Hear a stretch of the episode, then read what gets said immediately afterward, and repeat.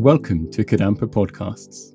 These podcasts offer practical solutions to daily challenges and help guide us to a happier and more peaceful state of mind. In each episode, you will find an extract from a teaching given by one of various Kadampa Buddhist teachers worldwide. All these teachings are inspired by the profound wisdom of Venerable Geshe Kelsang Gyatso Rinpoche, a Buddhist master for our time. We hope you will enjoy listening.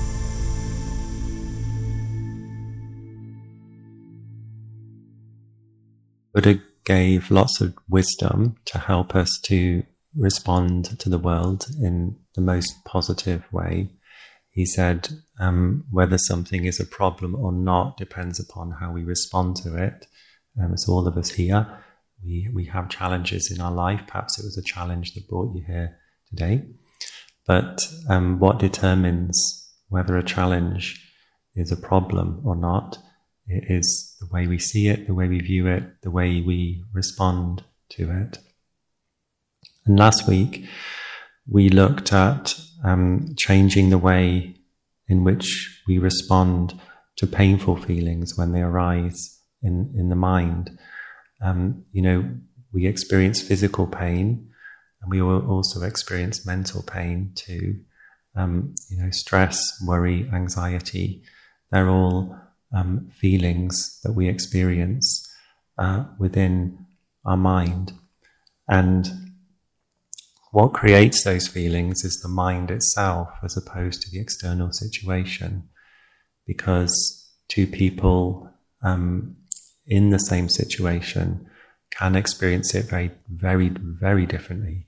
Somebody may find an external situation stressful, somebody else may be okay with it. They just got some stability of mind. So our experience is not determined by our external world. It really is determined by um, our mind. So um, I'm sure of us, all of us here, experience painful feelings in the mind now and again. They pop into our consciousness. They arise in our mind. And Geshe Kelsang Gyatso in the book How to Solve Our Human Problems um, which I read some extracts from last week, he um, says that suppose somebody um, at work like um, criticizes us or undermines us or that our partner fails to return our affection. These are just some examples that he gives. And, um, you know, he says, these things hurt.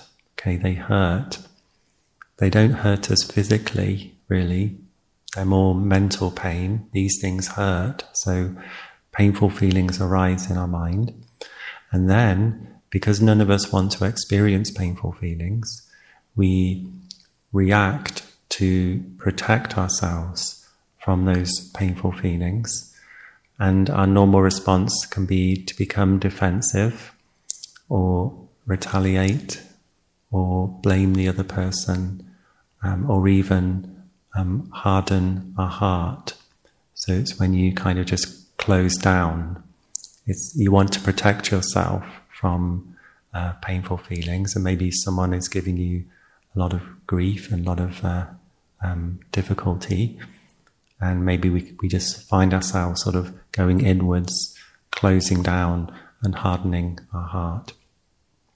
And for each of us, we have our go to mechanism, I think, to protect us from uh, painful feelings. You know, so you, you can explore how you normally respond to painful feelings. If someone's critical, if someone undermines you in some way, um, uh, someone re- fails to res- respond to our affection, you know, what, what's the route you take in your response to your feelings? And for each of us, I think it's, it can be different in different circumstances.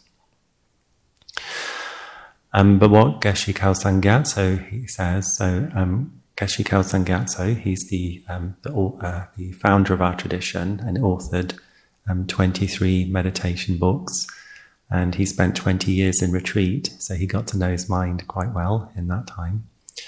And he uh, he says that by reacting so quickly to painful feelings in our mind in this way, that we um, we we we lose the opportunity or, or we fail um, to see what is actually going on inside of our mind. Okay, to really um, uh, uh, find out where our feelings are, are coming from.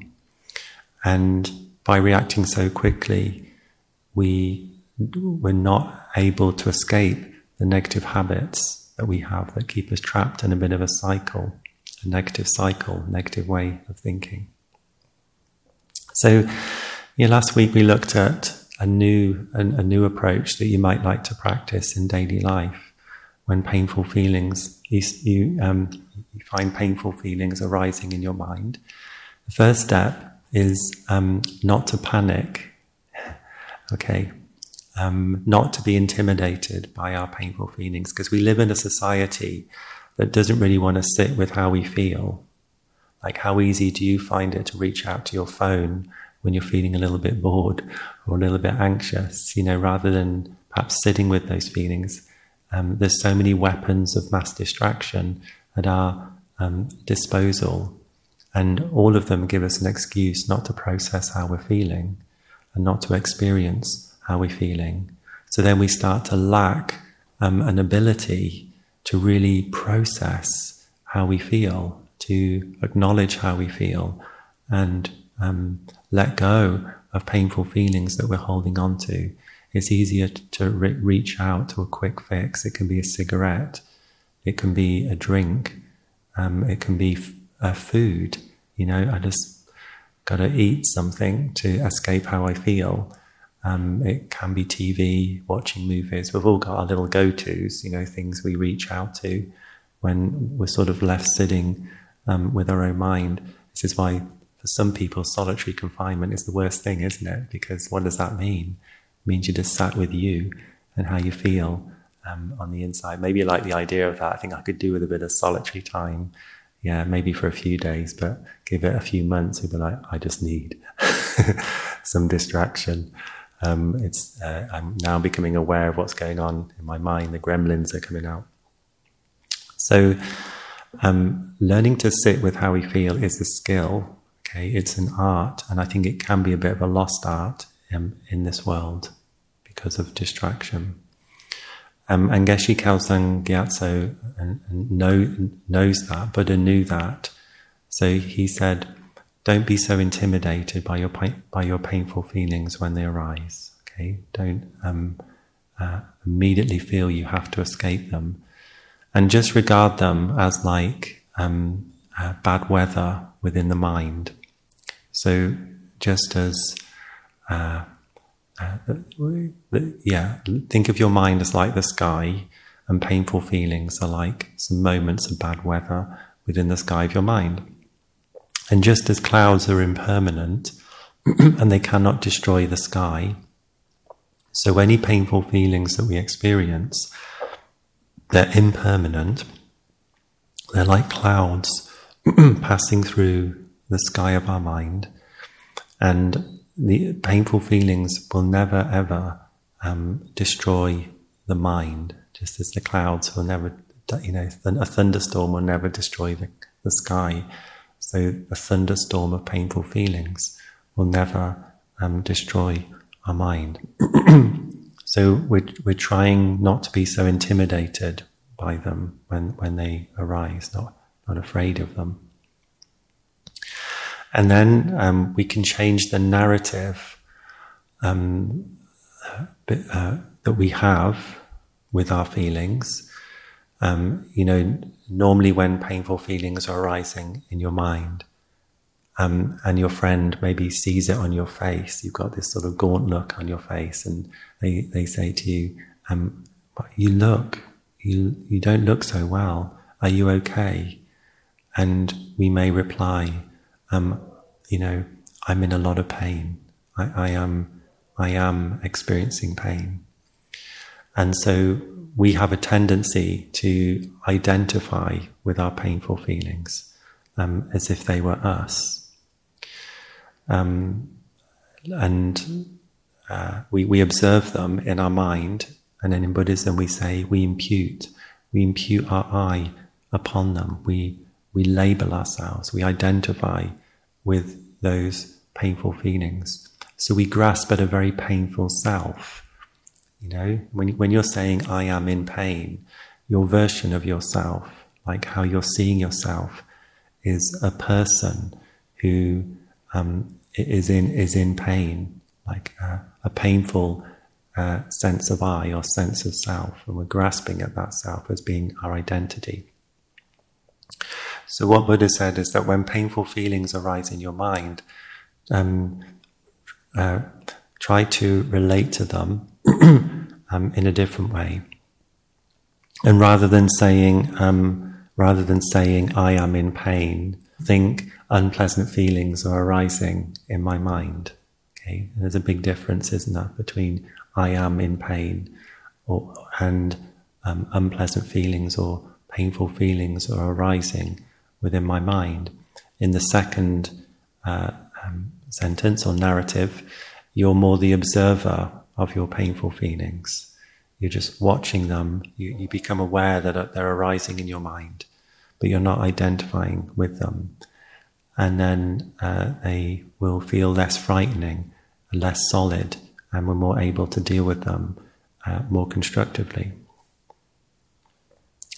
So then, uh, you know, that the third, that's the second step then is just changing the narrative, the way we relate to those painful feelings.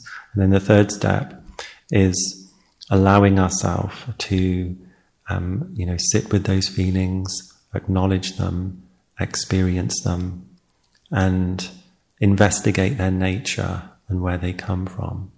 Okay? Um, and if we give ourselves the time to do this, because like Geshe-la says, often we don't give ourselves the time to do this. Um, how, how often do you sit down with how you feel and investigate where your feelings come from? You know, really, really explore that a little bit. Um, because the special wisdom dawns in our mind when we do this. And what is that wisdom?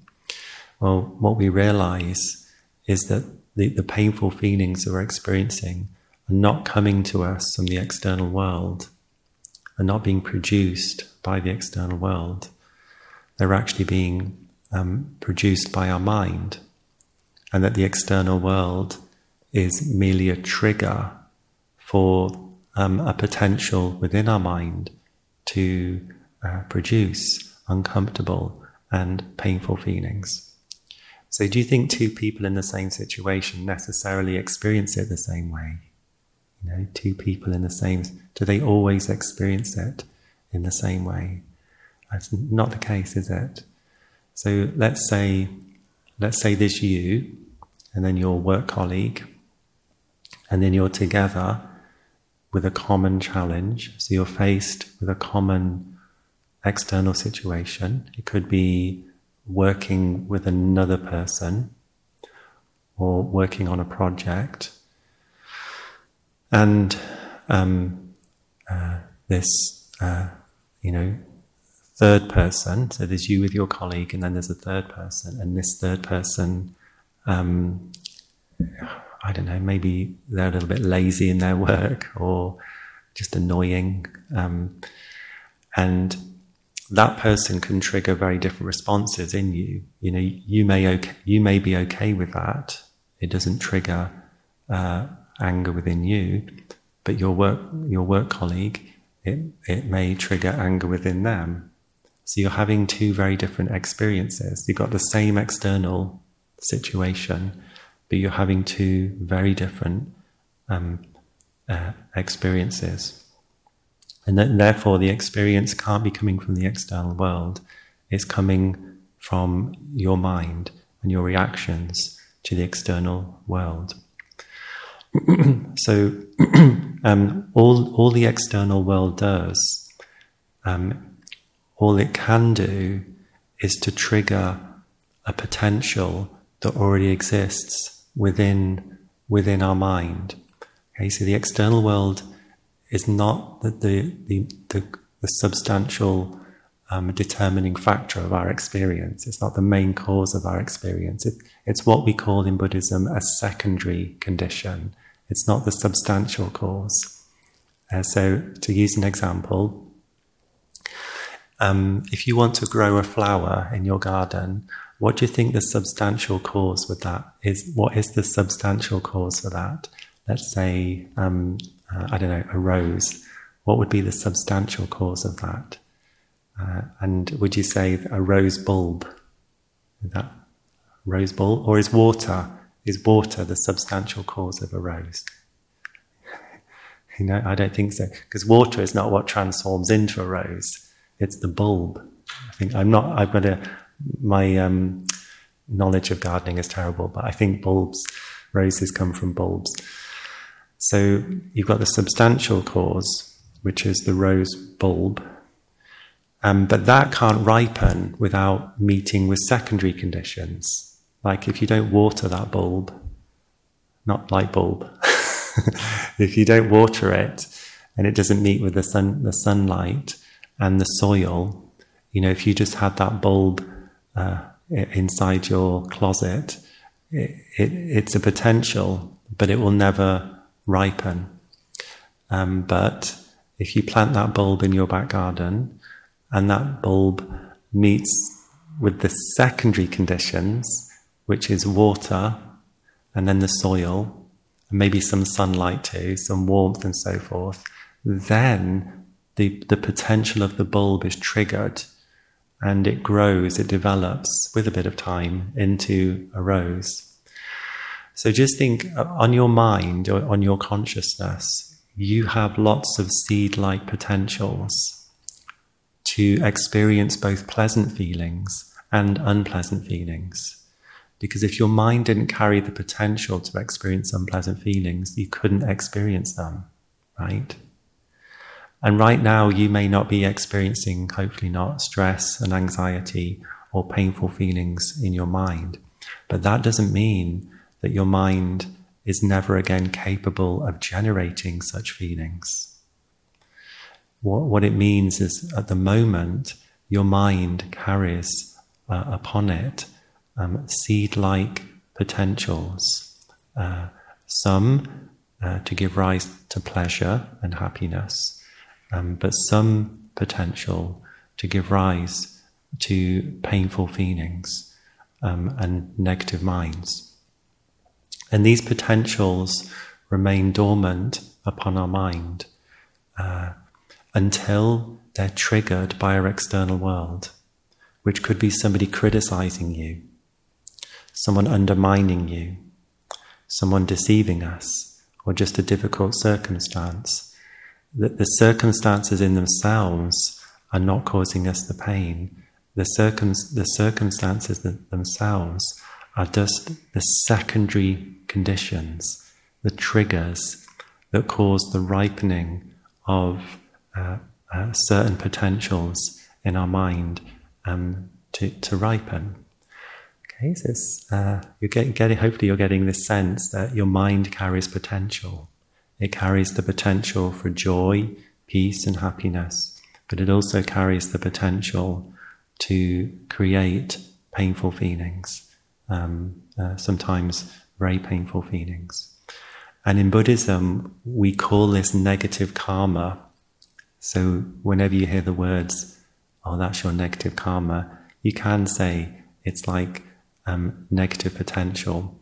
So if someone criticizes us and it hurts, we would say that's negative karma because it's a negative potential on the mind that's um, been triggered, that's ripened as a result of hearing those words of criticism.